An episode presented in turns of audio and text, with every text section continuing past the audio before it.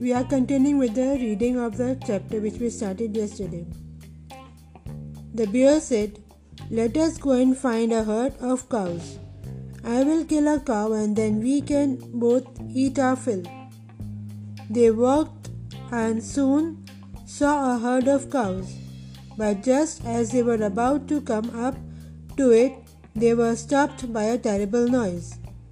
The cows were mooing loudly and running in a panic in all directions. The bear looked out from behind a tree and then he too ran hastily deeper into the forest.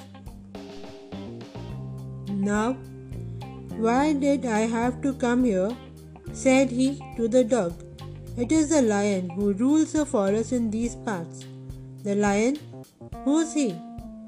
Don't you know he is the strongest beast on earth. Well, then I'll say goodbye to you, Bear. I want a master who is stronger than anyone on earth. And off the dog went to ask the lion to be his master.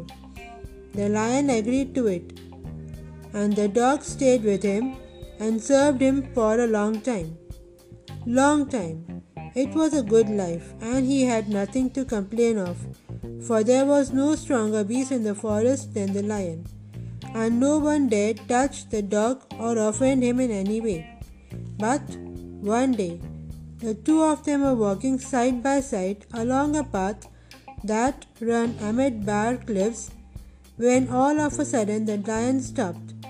He gave a great roar and struck the ground angrily with his paw, with such force that a hole formed there. Then he began to back away very quietly. What is it, master?